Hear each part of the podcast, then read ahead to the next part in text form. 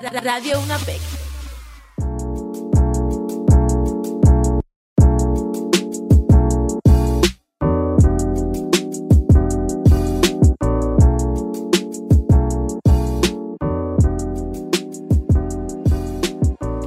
Señores, aquí estamos de vuelta con Diseño y un Cafecito con José Toledo, su presentador, Jorge Bonelli y nuestro querido amigo e invitado especial del día, Sergio Tavera. Eh, saludos. Bueno, Hey, ¿cómo estamos? bueno, aquí? no, qué bueno, qué bueno. Señores, eh, para los que están viendo o escuchando el podcast el día de hoy, les recordamos que somos un grupo de diseñadores, los cuales decidimos hacer un podcast para hablar tanto del área. El día de hoy vamos a hablar de lo que es el rediseño de los logos, los logos en general. Sí, sí, para, para ampliar un poquito más, vamos a hablar sobre la tendencia minimalista que han tenido las grandes marcas con los logos.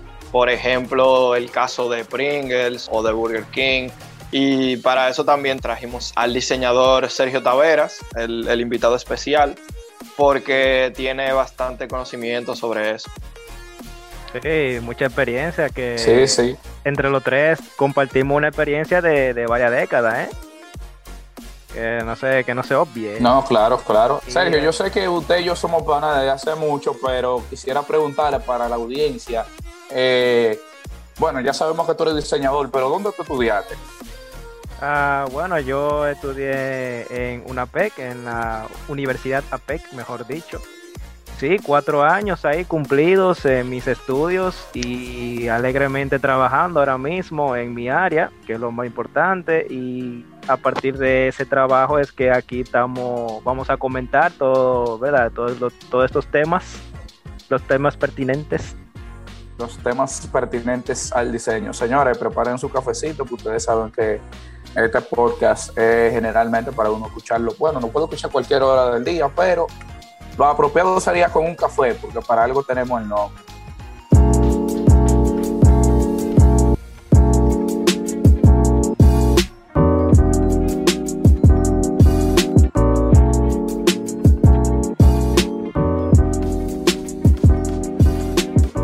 Ok, aquí estamos de vuelta con diseño y un cafecito. Esperamos que, que hayan tenido tiempo para prepararse su café en lo que nosotros preparábamos el contenido ya.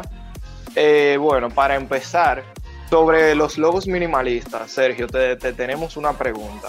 Eh, Adelante, ¿Qué tú opinas sobre esa tendencia que han tenido las marcas? Bueno, eh, podemos decir que la, la tendencia minimalista es una tendencia moderna, eh, muy presente hoy en día, dígase 2000, 2020, do- o sea, sí, últimamente en la modernidad 2020 por aquí eh, se ha visto mucha esa tendencia en cuanto a los rediseños de los logos de las empresas AAA o, bueno, empresas grandes, mejor dicho, ¿verdad? Para que Sí, sí, el sí, le llegue. Eh, Eso es eh, correcto. Es un arma, básicamente, eh, eh, es un arma como de doble filo. Porque es como, o sea, al volver minimalista un logo, ¿verdad? Se, se, se convierte en algo muy adaptable para cualquier formato, cualquier medio. Y es realmente muy beneficioso para la marca, ¿verdad? Ahora, Sí, el claro, problema claro. es, el problema es, es el pro, ¿verdad? El pro es que se puede adaptar a todo. Se puede adaptar a todo. sí, sí, sí. Tú lo puedes poner en una taza, en una camiseta, en un carro, yo qué sé, en una valla, en donde sea. Y siempre se va a ver y va a ser reconocible. Ahora, eh, uno de los contras que yo veo es que, primero, hay que dejar algo en claro, ¿verdad? Un concepto que la gente como que se salta cuando se habla del minimalismo. Y es que como que la gente asume que es algo muy fácil de hacer. Como que, ah, mira, hizo un círculo y par de triángulos, gran vaina. Eh, mijo, no solamente eso, es la distribución, es muy difícil, o sea, distribución, colores, composición, Claro, no, no. tamaño. Sí, eh, eh, hay un problema con eso. Eh, perdón que te interrumpa, hay un problema. Porque al minimalismo existir también quita parte de, de la esencia de una marca. Porque al final todo se, se convierte en algo tan orgánico y tan simple, entre comillas, que, que le quita como, por ejemplo, para ponerte el ejemplo que Yo creo que tú quieres decir como personalidad, ¿no? Sí, sí, sí, eso mismo, personalidad, realmente. Eh, uno de los ejemplos que más me llama la atención es el logo de Pringles. Eh, Sergio, dime, ¿qué, tú crees de, ese rediseño? Bueno, opino que ese hay, hay rediseños de logo que están bien ejecutados y otros que no. Y tal vez podríamos hasta agregar una tercera categoría y son los rediseños de logo que están algo adelantados a su época, por así decirlo, o algo adelantado a lo que el público espera o la expectativa del público. Eso de Pringles, eh, muchas personas, y yo me incluyo entre ese grupo de personas, creemos que como que sacrificaron demasiado la personalidad de la marca, por así decirlo, para poder eh, implementar la tendencia del minimalismo en la marca y poder extender ¿verdad? su catálogo de, formatos y medios en donde poder aplicarse.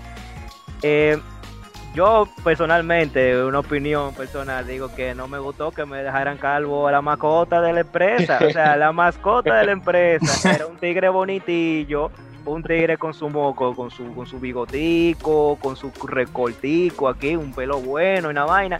y de repente, pa, el tigre, un óvalo, me dieron un óvalo blanco. No, pero. me dieron. Ay, Dios mío. Tú sabes, tú sabes que Sergio está tocando ahí un tema muy importante, que es la recepción que tiene el público cuando se hace un cambio de marca. Eso, por ejemplo, se vio, si no mal me equivoco, con el Banreservas.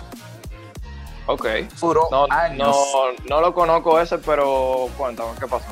Bueno, con el Banco Banreserva eh, duraron años con una.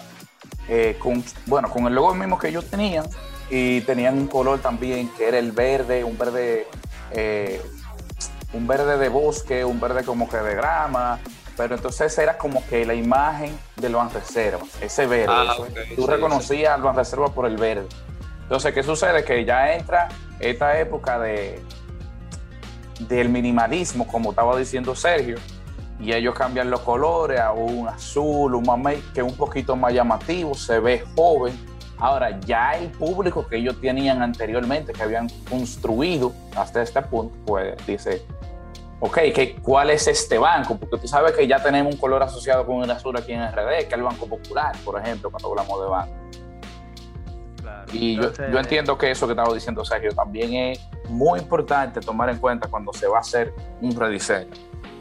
Sí, o sea, lo que quiere también, o sea, lo que estaba dejando en claro, lo del concepto de que la gente asume que es algo muy fácil realmente, o sea, volviendo a verdad ese tema, es que no es para nada fácil eh, tener que sintetizar una filosofía corporativa, un mensaje que quiere enviar la marca y toda la información, las cátedras de información que, ¿verdad? que cada empresa tiene que transmitir a su público en una imagen donde nada más hayan varias formas y ya, o sea, como dos o tres formas.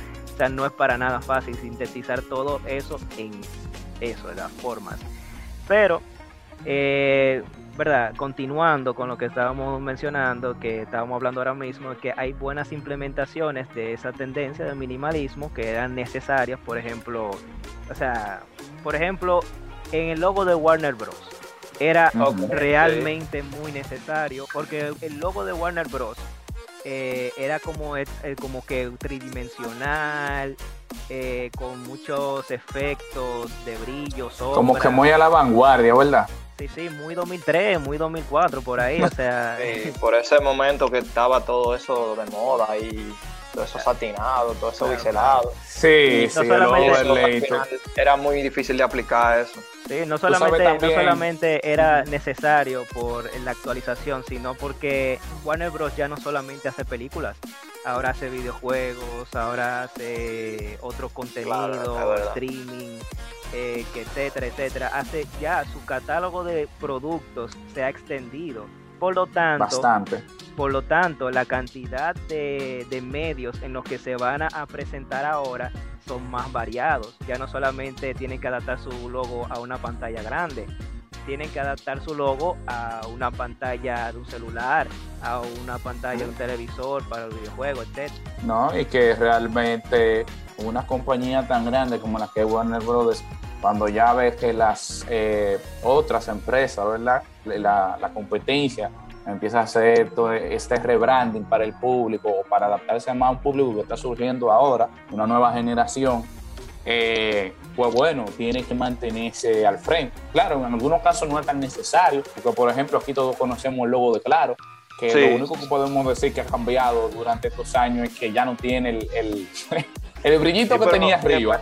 yo creo que depende mucho también del nicho que, al que tú te refieras, porque por ejemplo, mira, yo quiero ponerte este ejemplo desde hace un par de minutos, que estamos hablando de, de logos que funcionaron, o sea, de cambios de, de la marca que la gente lo tomó bien. Yo quiero saber, Sergio, tu opinión, y claro, tú también, José, tú me puedes responder, obviamente. La opinión que ustedes tienen sobre la, el rebranding que hizo Burger King y cómo ellos llegaron a una solución tan, tan eh, ¿cómo se dice? Eh, tan mínima. Tan auténtica, tan auténtica. Y, ah. y al, al mismo tiempo aplicando el minimalismo pero sin que la marca perdiera ni una pizca de personalidad. Mm. Wow, lo pusiste, lo pusiste bien. Bueno, si se, analiza, si se analiza la historia de la marca de Burger King, ellos, eh, ellos hicieron una estrategia de marketing increíble ahí. Pero increíblemente fácil. ¿Cómo fácil, Sergio? Explícate, explícate. Porque ellos, si tú ves la evolución de su logo, ellos, el logo que están utilizando ahora mismo es el que ellos utilizaban en, en 1994 a 1999. No, no, espérate, déjame buscar eso. Sí, sí. yo, yo, voy a, yo voy a buscar eso. Yo como que no me, no me percaté. El logo que ellos están utilizando ahora mismo es una versión refinada, pero, pero una refinación como que súper, eh, eh, como que Ay, sí, es verdad, sí, sí. O sea, ahora que yo, ahora que lo estoy viendo, realmente.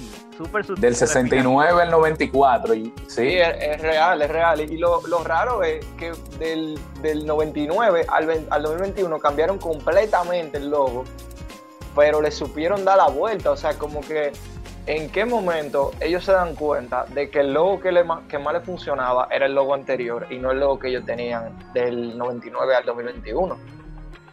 Bueno, que también tú tienes que ver, o sea, mira las fechas, o sea, por ejemplo, el, primer logo que se ve ahí, o los dos primeros, es del 69 al 99. Sí, sí, sí. O sea, realmente la generación de aquel entonces, sabemos que la moda va cambiando y todo es también la, la, visión de la estética. Eh, yo entiendo que el logo que ellos tienen ahora, ese rediseño que ellos utilizan, como mezclando eso lo que ellos tenían, es más por la generación que nosotros tenemos que nos gusta los retro. O sea, como que ir ahora a lo que teníamos anteriormente. Apelando a la nostalgia, siempre eso es un recurso que se usa mucho, sí, en el minimalismo. porque, porque realmente eh, la tendencia de, de hacerle ese tipo de logo súper cargado y súper... Eh, ¿cómo se dice? Como que lleno de, de cosas. Eh, sobrecargados. Eso, ajá, sobre, sobrecargados. Metiéndole diseño, como decimos un buen dominicano. Métele, más diseño. Métele, más diseño.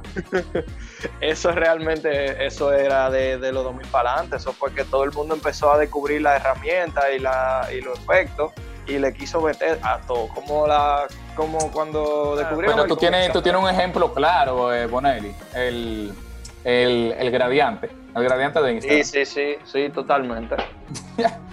o sea, desde, tú le dices como que, si tú le dices a alguien que no sabe mucho de diseño, le enseñan eso fácilmente. Cualquier diseño que te hace va a querer meterle un gradiente. Y eso realmente no funciona con todo. No, no, no sea, es imposible, loco. ¿Cómo tú puedes, por ejemplo, hacer coger una institución y meterle un gradiente? No, no, eso a mí no me cabe por la eso cabeza. No, eso no puede, no, es como te había dicho, loco, que depende del nicho al que tú te estés refiriendo y a dónde tú quieras llevar tu, tu marca, que qué persona tú quieres que vea eh, lo que tú de, hecho, eso, eso de hablar de los logos sobrecargados me recordó como totalmente lo contrario, o sea, con lo del minimalismo, que realmente también hay que tener en cuenta eh, el, tiempo que lleva la compañía existiendo. Porque, por ejemplo, hay muchas compañías que se pueden dar el lujo de tener un minimalismo extremo en su logo. Yo creo que tú estás hablando, y escúchame que te interrumpa, de Coca-Cola Eh, ah, bueno, sí. sí, también.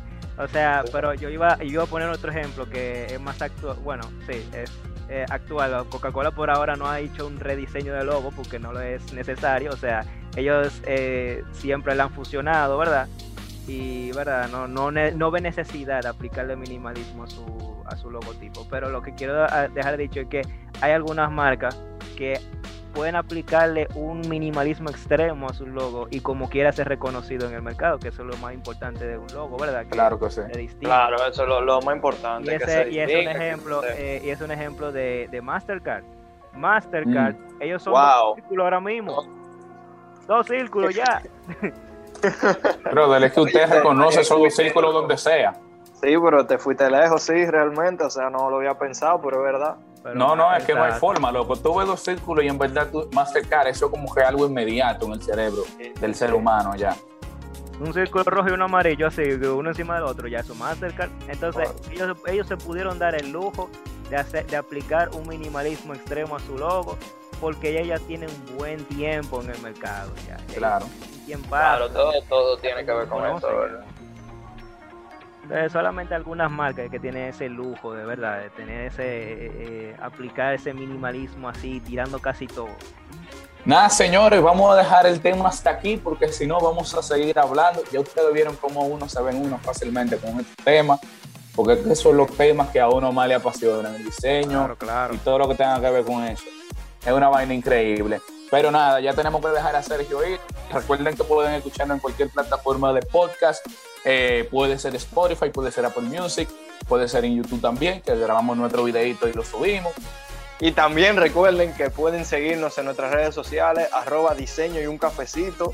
Y está pendiente todos los lunes que tenemos podcast, porque la rutina de los lunes es bacanísima y siempre es lo mejor terminar escuchando un podcast, sobre todo un podcast de diseño. Dígalo duro, compadre.